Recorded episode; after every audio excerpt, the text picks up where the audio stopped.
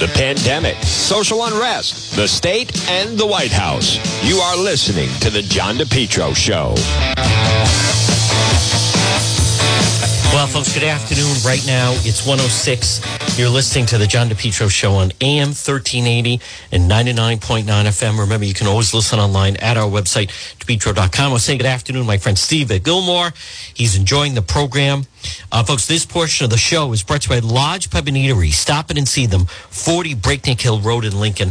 Great meal is waiting for you. They also have the beautiful new deck. Check it out. What a tradition it is since 1994. The Lodge Pub and Eatery, 40 Breakneck Hill Road in Lincoln. Right now it's 106. And coming up later this afternoon, President Biden's going to do his first press briefing of the new year. And let, let's, you know, let's be honest. Uh, if you the Biden people, his staff, uh, his supporters, Schumer, Pelosi, they're going to be holding their breath. Can he get through the briefing without completely, you know, going into that? This thing could go off the rails very, very quickly. And there, there's, you know, there's, it's a fluid situation that's going on right now in the world, by the way. NATO is on alert. Putin wants Ukraine. Putin is going to invade Ukraine. Do we have a problem with inflation? Yes, we do. Do we have a problem with supply chain? Yes. If you're a business owner, every business owner you talk to, they can't find workers. Biden is not up to the job. You know, I read a great piece this morning. So they were doing a focus group. I forgot to mention this earlier. And they were talking to, it was an independent woman in, um, I think in Virginia. And because they were polling during, you know, the, the big governor's race down there. And she said, President, this is a great line. President Biden seems like a supporting role, a supporting actor in a movie, not one of the lead actors.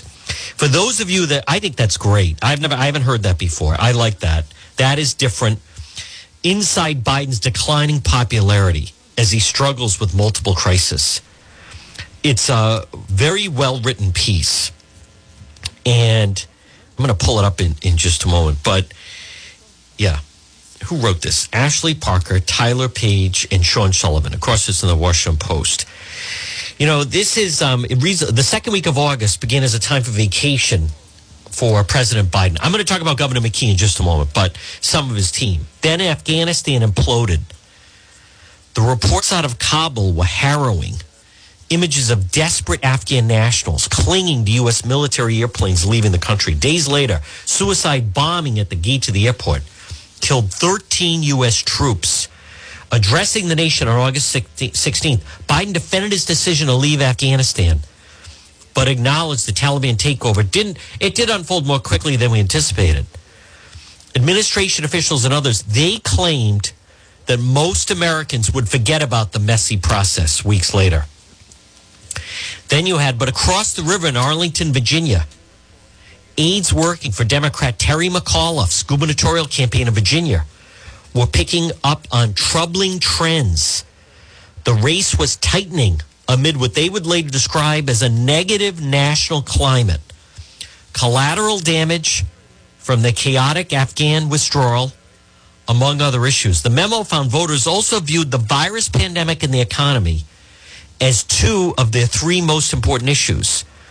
In post election briefings with Democrats after McAuliffe lost to Virginia, campaign aides argued that the crisis the Biden administration faced in August undercut the president and his party's message of competency, competence and a return to normalcy. Biden presented himself as an antidote to President Trump, offering the promise what his campaign called strong, steady, stable leadership.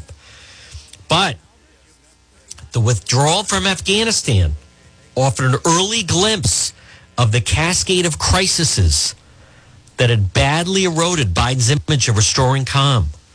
So this afternoon, it's going to be his first full Biden, third tomorrow, mark his first full year of presidency.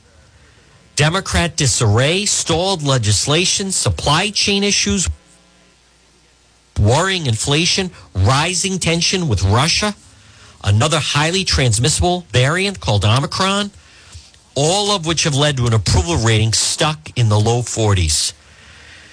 Biden, Stafford, and other defenders say took office facing unprecedented calamity. True.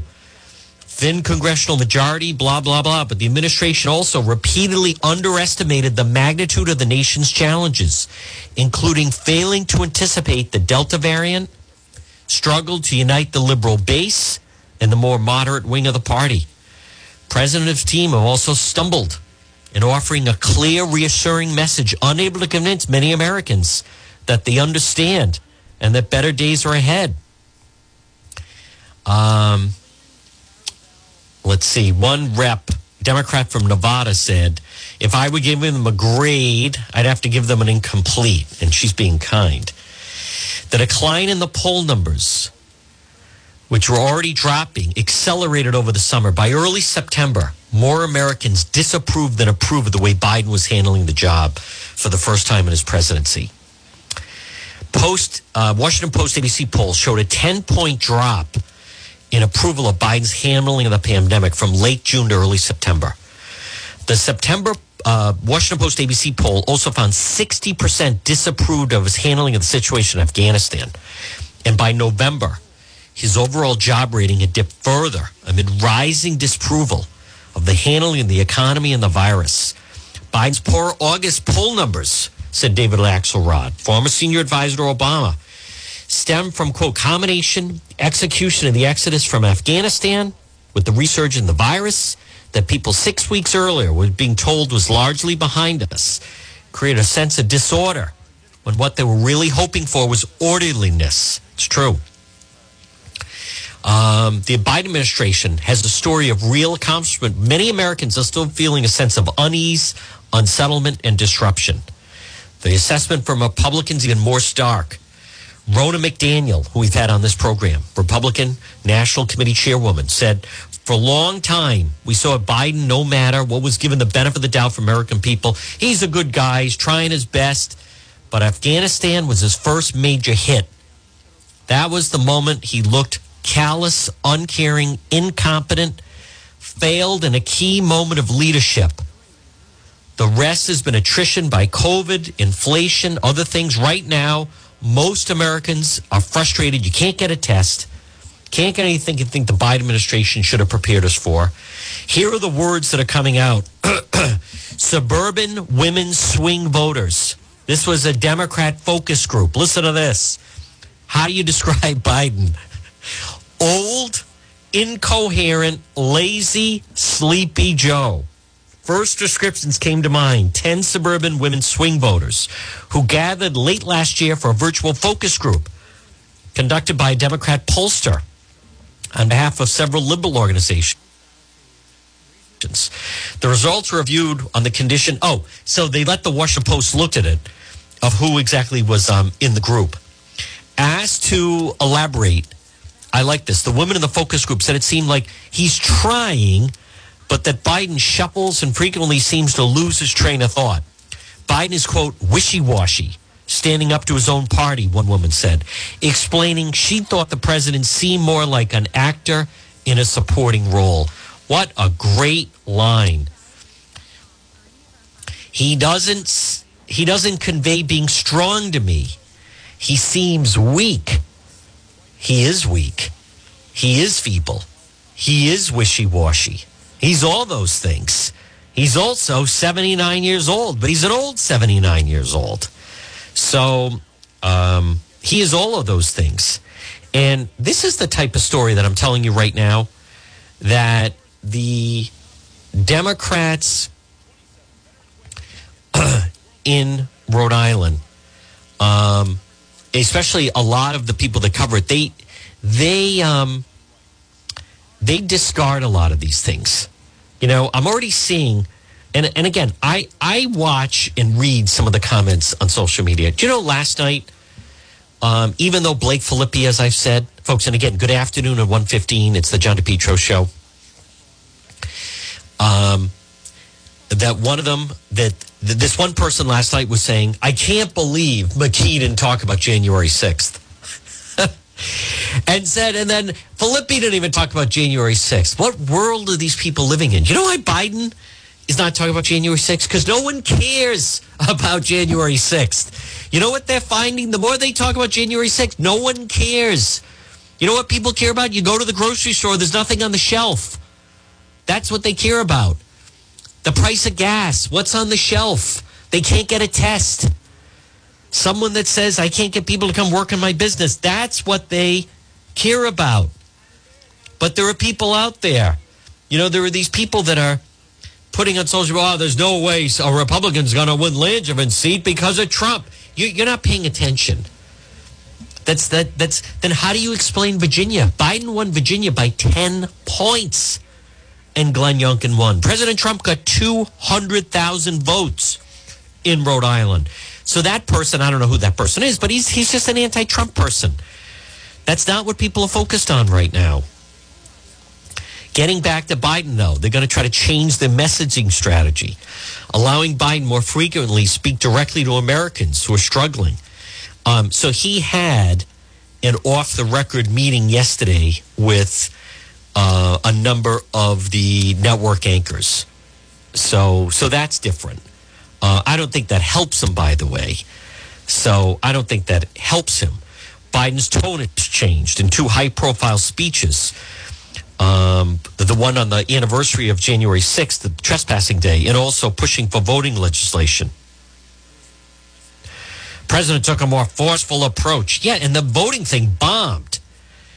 The first, the more aggressive posture, hardened Democrats think he spent his first year too bogged down uh, some allies griped that Biden was behaving more like the Senate Judiciary Committee chair than once was uh, than the president. Several times he traveled to Capitol to push one of his goals, only to get thwarted by members of his own party.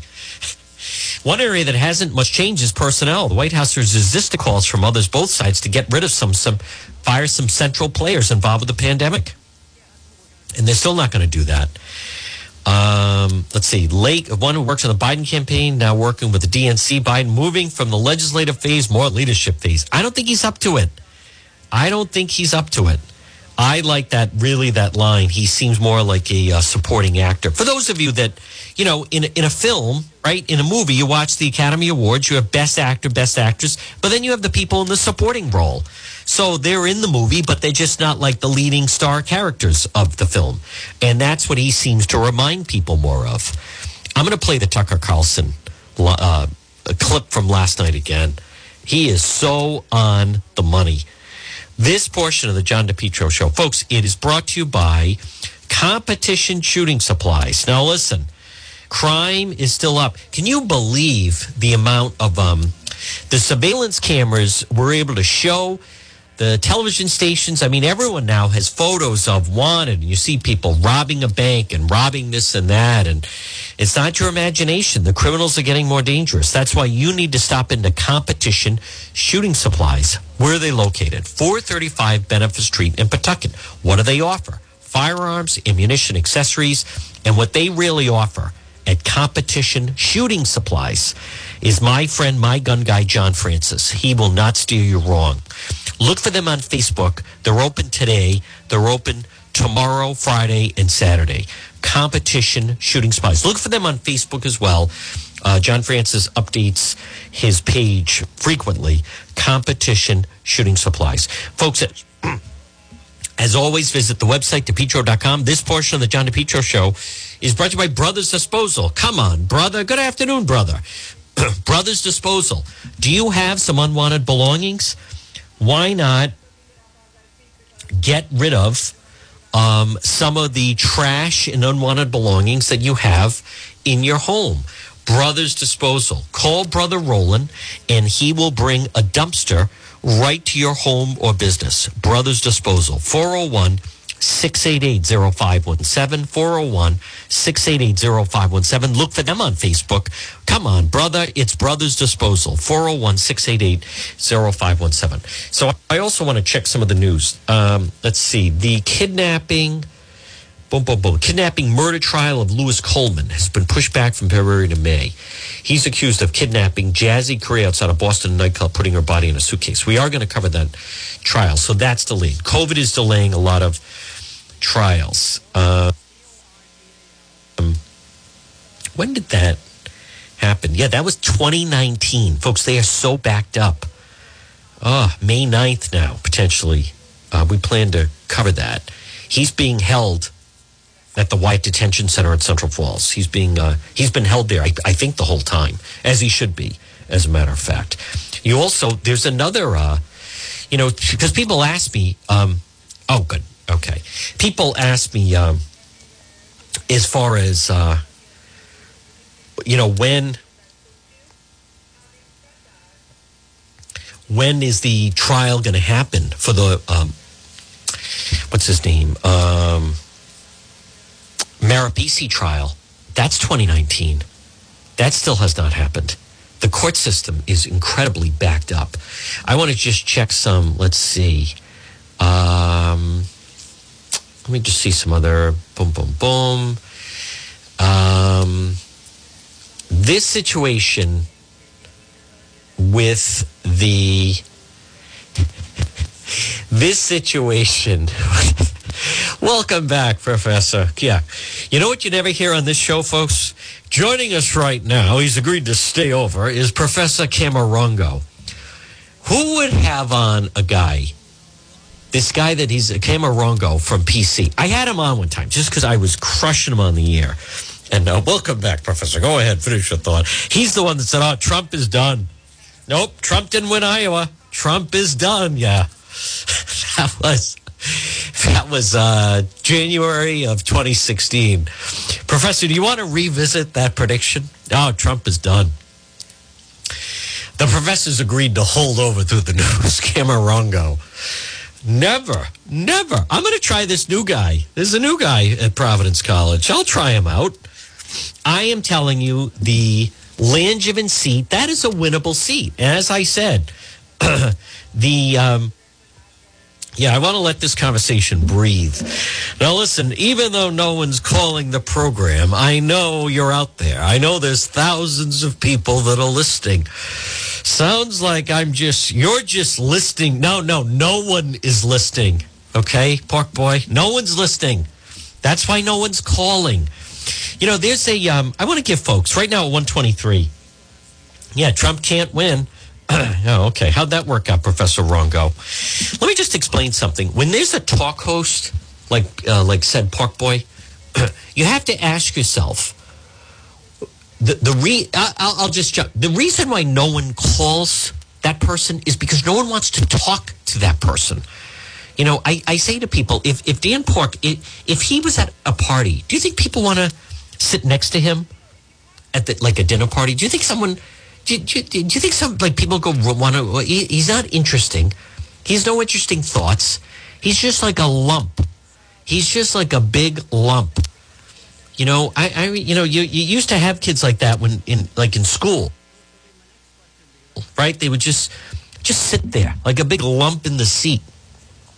The reason why people don't call, said Pork Boy, it's not because they, you know, they're they're thinking about it in their mind. And they're i know they're they're going over it and they're digesting it. And then no no. Here's the thing. No one calls because no one wants to talk to you. You're just like a big lump. There's there's no one. If you if he walked in somewhere today do you think someone would say now there's a guy that should be behind them never. No. Of course not. So yeah trump can't win. Okay how'd that work out now, President Trump, we're going to cover it tomorrow, folks. He may have some legal jeopardy here. He may have some legal problems. Um, people that are asking me about 2024, I, I'm going to just continue to remind people let's wait and see how 2022 pans out. He can get a crowd, as he proved Saturday night. He's doing another rally coming up in Texas. I spoke with the campaign last week. They're planning on doing two rallies a week. And they, again, I have no complaints. Couldn't have been nicer. Juan, if you want to come in, we'll give you, you know, credentialed. We'd love to have you join us. And I said, you know, not right now. I'm going to let things die down a little bit. And uh, as long as they can be broadcast, I'm not going to fly somewhere that can watch that. But I, I will say this about the, the Trump situation. I don't like this.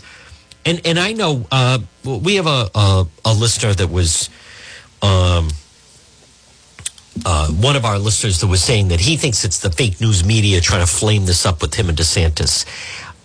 What what leads me to believe there is something to it is that if Roger Stone is suddenly starting to attack Governor DeSantis, I don't like that stuff. I don't like. There's no reason to attack Florida Governor Ron DeSantis. There is there is certainly no reason to attack Virginia Governor Glenn Youngkin. There's so many people that are worthy of criticism before you ever get around to the governor of Florida. So I, I don't I don't particularly I don't like that type of thing. I don't. Um, and again, maybe it is some of the president's allies that feel that that he wants them to do that. But I I never I don't like that. I do agree uh, with the Reagan mentality. You know, the whole the Eleventh Amendment is you don't attack someone else, folks. As I try to tell people, the state, and there's a lot of people that criticize. You know, ask me how come I don't criticize certain Republicans of the state, and I'll give the same answer because there's so many people in line that deserve to have their feet held to the fire and or criticized before you'd ever get around to some of the people that are uh, with the Republican Party that are trying to make a difference. But I, I think the Langevin race, that seat, is a real opportunity. I do for the party, and I I believe the argument of and it's true. It's hard to deny it. Rhode Island was best served when we had had someone in Washington representing us. Governor McKee last night, he, he got to do his state of the state. It was either his first or it was going to be his last. I just hear from a lot of people. I don't, there was nothing I heard last night um, that I felt he was talking to most people I know. He never talks about tax cuts. He never talks about trying to help families. It's always we're going to give this to the unions and millions to let them build new schools, even though the kids can't read and do math. We're going to, we're now, he announced last night, Governor McKee, we're going to cover health insurance for all illegals and their, their kids, at least, I mean. So, and I still come back to how is that fair? Right now, right now, it's 128 on this Wednesday. How is that fair? Why do you know? I'll ask the question. I'll be the bad cop. Why do you have to pay medical bills, doctor bills for some people that moved here illegally from Guatemala and now their child is sick? And I, and I'm listen. I'm not. I'm not saying that, that we already know the medical profession. They they they have to treat people. Never mind that you know they take the oath, but I come back to why? Why do you have to pay for that? Um, they, they would be better off. I would have less of a problem. Governor McKee should announce here's what we're going to do. We're going to deport the people back to wherever they're from, Dominican, well, not Dominican Republic, but to um, Guatemala or Nicaragua or wherever, and we're going to pay for their operation there. But how come? So, you know, some people overstay their visa, they come to Rhode Island. They are from, I'll say Guatemala. They live in Providence. They live in a Guatemalan neighborhood. They shop at Guatemalan stores. They go out to dinner at Guatemalan restaurants. I'm not saying they're not good workers. I'm not saying they're not nice people. I'm just saying, it, how can, can Governor McKee explain that you have to pay for their children to go to the doctor because they're not paying for your children to go to the doctor. Who's paying for your children to go to the doctor? You're paying for your children to go to the doctor. Helena Foulkes, who's running Helena Buonanno Foulkes, excuse me, even though she doesn't introduce herself that way. She announced yesterday she did an interview. Now, a lot of times, maybe someone would say, I'm surprised you're mentioning an interview on another station. Well, normally I wouldn't, but in my world, Gene Valicenti almost crosses over right? He is Rhode Island's anchor man. He is he is the news. He he's the program of record. He's also you know six o'clock on NBC ten. She did an interview with him yesterday. He was very kind about it. She didn't know what ballot harvesting was. Then you learn what that is. And then it's fair to say, all right, now that you know what it is, do you really think it's a good idea to flood the state with mail ballots? Um, she also believes that people from other countries should get a driving license in Rhode Island. Don't tell us, well, all these other states have it. Oh, all right. Well, there's a lot of things Rhode Island, the other states do, that Rhode Island doesn't do. Okay, we want to copy other states, Florida, Texas, Tennessee, South Carolina. They don't have state income tax. Why don't we move to that direction, right? Uh, places like Ohio and North Carolina are right to work states. Florida's a right to work state. Do you want to move in that direction? Wow, no, no, no. This is Rhode Island. Oh, okay. So when it, it behooves you, you mention other states do it. But then when we want to mimic what other states are doing that would dramatically change the state, then um, then that's off the table. I come back to Governor McKee is sitting on $1 billion. This is a golden opportunity to lower the sales tax in the state, put us more in line, Massachusetts and Connecticut. He won't do it. This is a chance to, to lower. There should be a benefit to those. Um, should, in fact, benefit those who pay the taxes in the state. There seem to be a lot of benefits that Governor McKee is giving to people that don't pay taxes. And for those that don't fully understand it, right now at 132, if you are below a certain income level, those people don't pay taxes. That's not a racist statement. That's not a hateful statement. It's it's a statement of fact.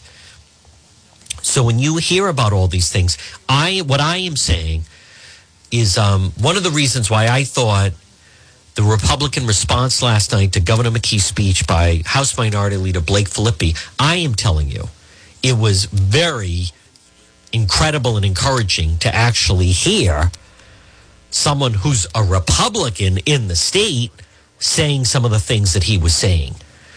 Um, and he was right on the money about it. The only thing missing last night would have been if Blake Filippi had then said, and that's why I'd like your vote to be the next governor of Rhode Island. That's the thing that was missing.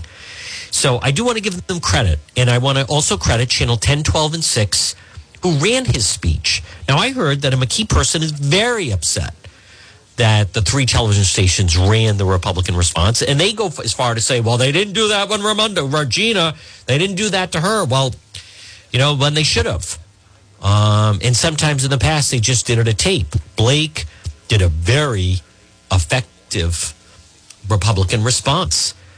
And the things that he talked about, you know, for the life of me, for Governor McKee, for that Washington Post story, folks, today that I've been talking about, that basically portrays Kent Hospital. Reading the account in the Washington uh, Post about Kent Hospital in Warwick, you would think they're describing uh, a hospital in Haiti they would think that you're describing this. This is what a hospital is like in Guatemala. This is what a hospital is like in a third world country 36 hour wait to get a bed, 12 to 15 hours to wait, people being treated outside in their cars because there's no room. I mean, for Governor McKee to know about those conditions, which he does, and to give this rah rah thing last night is a major problem. And I agree with, you know, it, what, however, whether it is Governor McKee, hear me out. Right now it's 135. Whether it's Governor McKee or Dr. Scott, whoever is ultimately responsible for the conditions at Rhode Island Hospital and Kent Hospital, they should be held accountable. There is, there, there, we, we deserve an explanation on how the system got to that. How the system got to the pathetic, embarrassing, third world type conditions. And I guess Landmark is the same way. Now, he may not like it, but that falls on Governor McKee. He's the governor.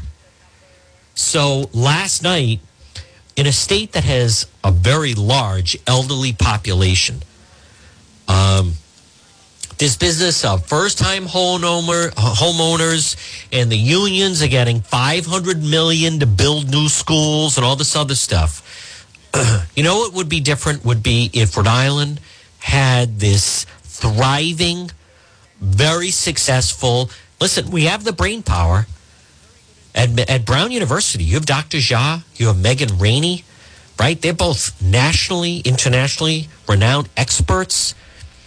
You know, what would it take to have Rhode Island and our healthcare system to rival that of some other states, like a Boston or other states that are known for it? I mean, you can always see it. You know, there's, you know, in certain out in uh, Los Angeles, you know, there's always like Houston has a place. Whenever the the Bushes are sick, someone goes to the the hospital there. Florida has one. Like every state, R- Rhode Island, our healthcare system obviously needs to be upgraded in whatever way. Then he should have used some of that bonus money to pay some of these people to stay or attract new people. I don't fully know what the answer is, but I know what's happening right now is not the answer and it wasn't even addressed last night. For Governor McKee to stand up there like Santa Claus, and I'm going to give out money for this and money for that, and you get a car and you get a car. That that that's not reality. And I also let me mention this. I don't view this now, right? Hospitals, healthcare, the condition of it should not be a partisan issue. Should not be a Republican Democrat issue right now, as we speak, there's someone who has an emergency and needs to go to an emergency room. It's irrelevant, absolutely irrelevant what that person's voting history is. They need care. They, they deserve care. Um, and that's not happening. And I haven't seen Governor McKee come up with a plan. Calling out the National Guard and asking, writing a letter to the White House Dear President Biden, I am the governor of Rhode Island. Please send help. What, he sent in a bottle? That, that's, that's not a solution. That, that, that's, that's an emergency. That's what it's called for. But Massachusetts didn't have to do that. Connecticut didn't have to do that. Governor McKee took over in March. If, if Dr. Scott was not his choice, he should have flushed her out in July. Period. Boom. Done. Someone said to me, there would have been protests for Black Lives Matter. Well, there wasn't. There absolutely wasn't. um, and there wouldn't have been. And there's not going to be that this time. So that would have been the time to do it. Because this is unacceptable. This Washington Post story that is being read by everyone. Folks, can you imagine? Imagine, listen, people are competitive. Let's just say, for example, who would want to retire here? If you read that Washington Post story, and I'll give them credit, the Boston Globe had some stories about Rhode Island Hospital, but when you when you read that, would you want to have your parents involved with that? Would, it, would you want to have your family? Would you want to have your grandmother sitting out in the car and they're starting the taking blood from her there? She's in a tent, there's no one taking care of her. What, what, what exactly is happening here? And I, I, I have a problem with, you know, trying to, as uh, the former mayor of Providence used to call it, shining horse manure. There, there's a there's a problem with that. Um, I I don't like the. Um, I don't I I I get why he wanted to do the state of the state and blah blah blah, but that Washington Post story, what I was going to say was people are competitive. So let's just say you represent, just as an example, um, I'll give an example New Jersey. And there's a Fortune 500 company. Hear me out. And you're down to the, the final two.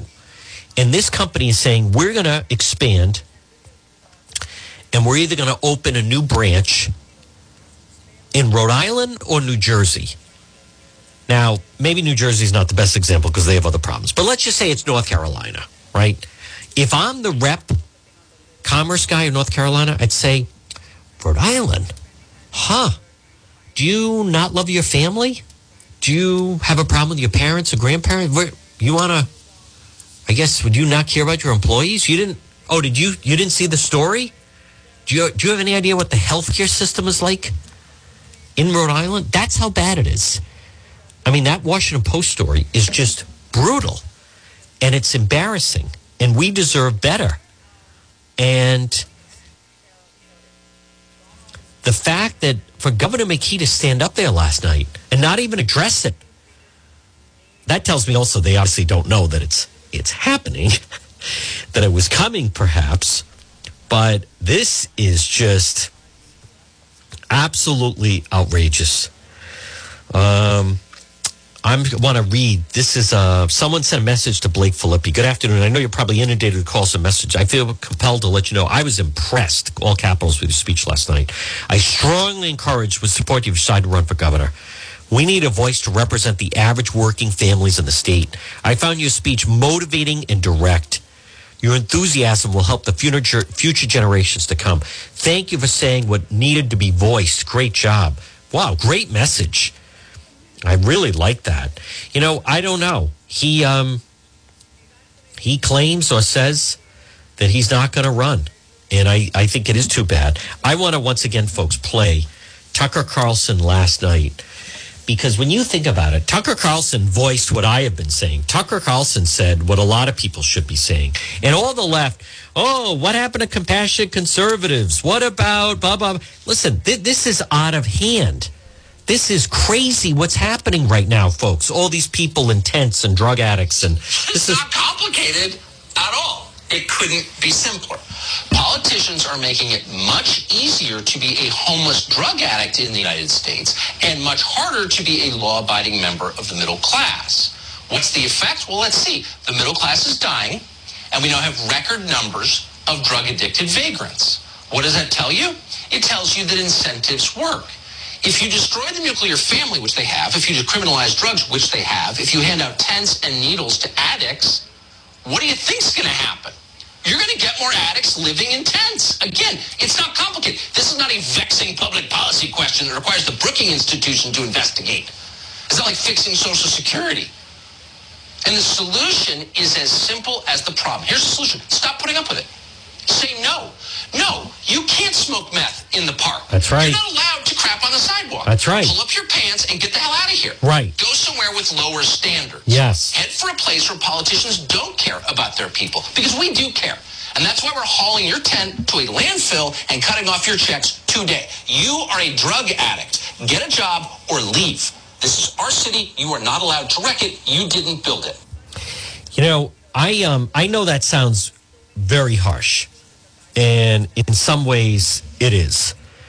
But there is a sea change of what's happening right now. And folks, good afternoon at 144. There's a, there are different people that I have known that at different times, because of other factors, a lot of times it's drug related, but they have been homeless. And in situations like that, I say, you know, it's good that we have safety nets to help those people. I know of at least, I know of a couple, actually, as I think of it. I just thought of someone else, and it was primarily it was drugs, drug related, and they they they developed into such a problem that it actually, for a period of time, caused them to be homeless. Now, thank God, through either self uh, intervention, God, grace of God, and or safety nets we have that they were able to get back on track and turn their life around. However, there is a difference right now. And you know what's funny is, for instance, in Portland right now, what, what, and let me explain what I think is different, is there are more people that are becoming, this is how I live. They're not someone that went through a difficult period and kind of fell. They're deciding this is now how I live. And there are people that are benefiting from that. So there was a good guest that was on Tucker Carlson not long ago, and they talked about the the homeless problem, and they talk about the tents, but it's in Portland, in San Francisco, because San Francisco is so out of control in LA. And they attribute this, and I thought it was interesting too. Some of you may remember this, some of you may not, but it was the um, Occupy movement. They started after the housing crisis. It started in New York, Occupy Wall Street. And it started down by Wall Street. All of these kids in that summer, and they all started sleeping out in very expensive tents. And it was Occupy Wall Street. And there was one, they were Burnside Park, downtown Providence. They were all over the country. And what happened was the, the initial people involved with Occupy Wall Street were, listen, they were all these suburban white kids.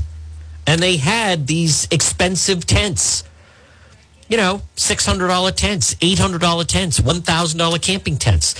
So the summer's over and now they're ready to go on to whatever they're going to do. And so they started giving these expensive tents to a lot of the homeless people. Because when you think of homeless, I mean, as someone that lived in New York for nine years, you know, I didn't see tents. You'd see people in the makeshift, the cardboard boxes, and that type of thing.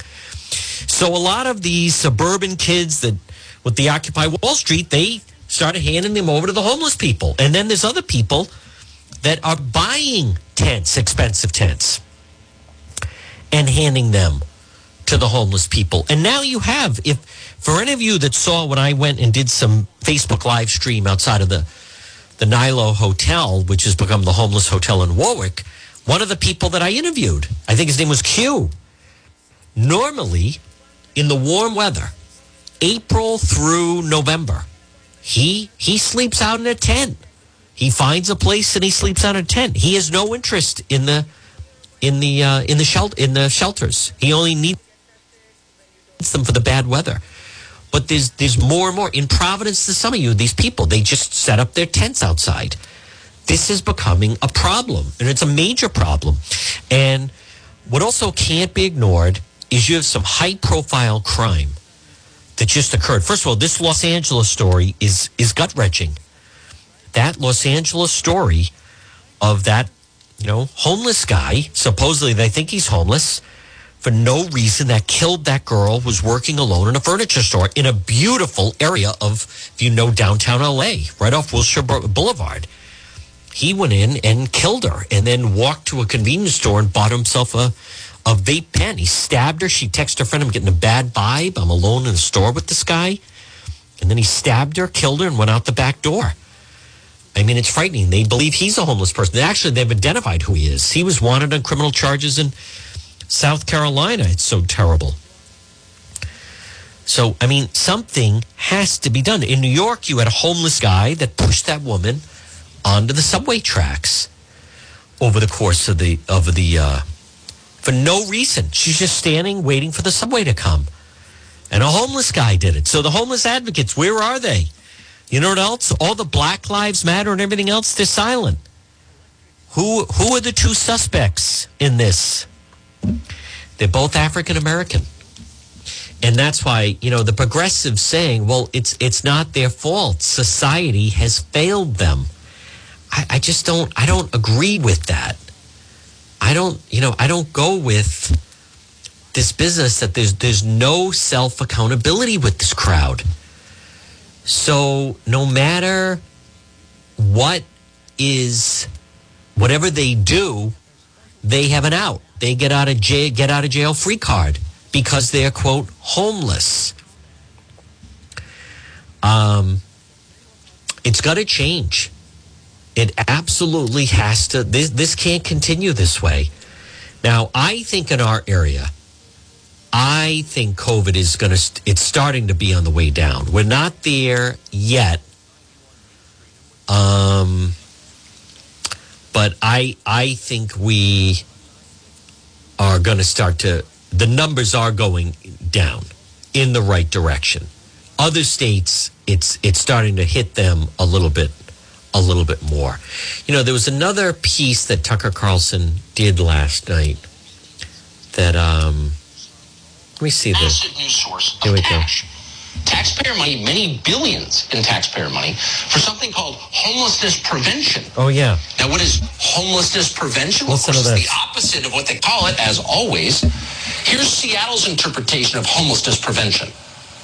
A handful of Seattle's more than 12,000 homeless will soon be going from the street to a new apartment with stunning views of the Space Needle and Puget Sound. Using part of its share of the $1.9 trillion COVID relief package, the city bought three brand new apartment buildings for $50 million.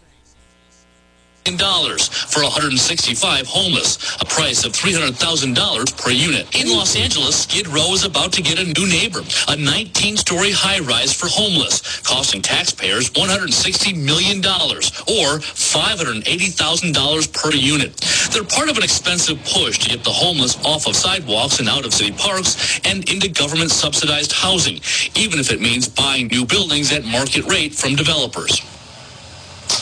Oh, stunning views of the Space Needle in Puget Sound. Do you have one of those? Well, crackheads do. More than half a million dollars per apartment to ho- house drug addicts at public expense, at market rates. So you can see why real estate developers would strongly support a program like that, and of course they strongly do. But luxury apartments are just the beginning.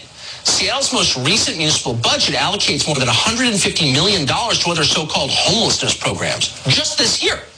Now keep in mind, Seattle has fewer than 750,000 people living there. So that's an awful lot of money per bum. It's certainly a lot more than anyone else is getting in Seattle. At the same time it was giving overpriced condos to drug addicts with stunning views of Puget Sound. Seattle allocated just $10 million total for its small business stabilization fund hmm. designed to keep family businesses from going bankrupt during the COVID lockdowns. So the city's priorities could not be clearer than that. You lavish money on the least productive, most antisocial parasites in our society, and then you punish Americans who work for a living. Got it? That is exactly right, folks. That was Tucker Carlson last night. Well, good afternoon. It's John DePetro. Right now, our local time is 152 on this Wednesday on AM 1380 and 99.9 FM. I also, uh, remember, you can go to the website if you want to send me an email. I received this email. Dare Wan, the governor was very kind last night, assisting small businesses, alcohol to go, helping illegals and minorities, all true, helping with childcare, student loans, but he forgot someone, meaning Governor McKee in his state of the state. Governor McKee forgot someone last night. The elderly. The people that have worked their entire lives are still living in their homes, paying mortgages, hefty tax bills, not to mention rise in heating bills, maintenance. My late husband and I worked four and a half jobs between us to keep three children in college, later in medical school for one of them. We were never able to take a vacation or fancy cars or do much of anything. Now at 83, I am widowed and left to struggle to pay all my bills. Where's my rescue fund? And other people of my age in the same situation. Shouldn't we be helped before people who are here illegally? Yes, you should. I'm not going to use your name. Of course, you should. But the problem is, I don't have an answer for that. What you're asking is completely justified. Completely. England just scrapped the mask mandate and vaccine passport. That is huge. Governor McKee has extended the emergency order. I believe, as I've said, Governor McKee continues to just go right along with trying to do whatever he can to try to get elected. And it's a problem because it's he's not leading. He's not he's just promising. He's just Governor McKee is here's a group and we're going to give you a lot of money and here's another group and we're going to give you a boatload of money.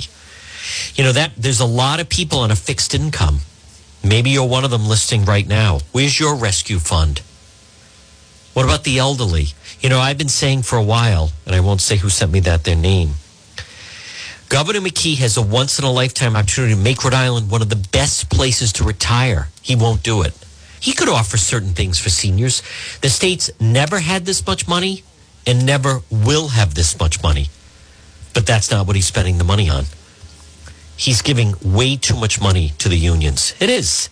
That's what it is. They do it under the guise of, oh, we're going to build brand new schools. You know, they're going to build brand new schools. What it really is, is those are no bid contracts to build those schools. The governor is going to invest 250 million in housing. New higher ed academy to get 1,000 people college degrees or training. Um, he is going to reduce the corporate minimum tax. Oh boy, 400 to 375. It's true. Seems to be nibbling at the edges a little bit though. But this whole business with the the governor has 1 billion dollars. Complete once in a lifetime. He's also, listen to this. You know, I was low on this number. I said 50 million. Governor's going to spend 119 million as a down payment providing funding for small business children, family, tourism, hospitality industry. Part of that is the state's going to put down the down payment for people. But it's not your imagination. There was nothing last night about the elderly. Nothing. There was nothing to help our seniors. There's nothing about, you know what? Oh, here it is. I was right. Okay, McKee will propose 50 million down payment assistance first time home buyers. Um, State House insiders they're going to scoop up that money. So all their kids, if you're politically connected, your children will get the money for a down payment on their house. And then other insiders will use it to buy houses and then they won't have to put any money down. There's nothing that said we're going to stop taxing Social Security.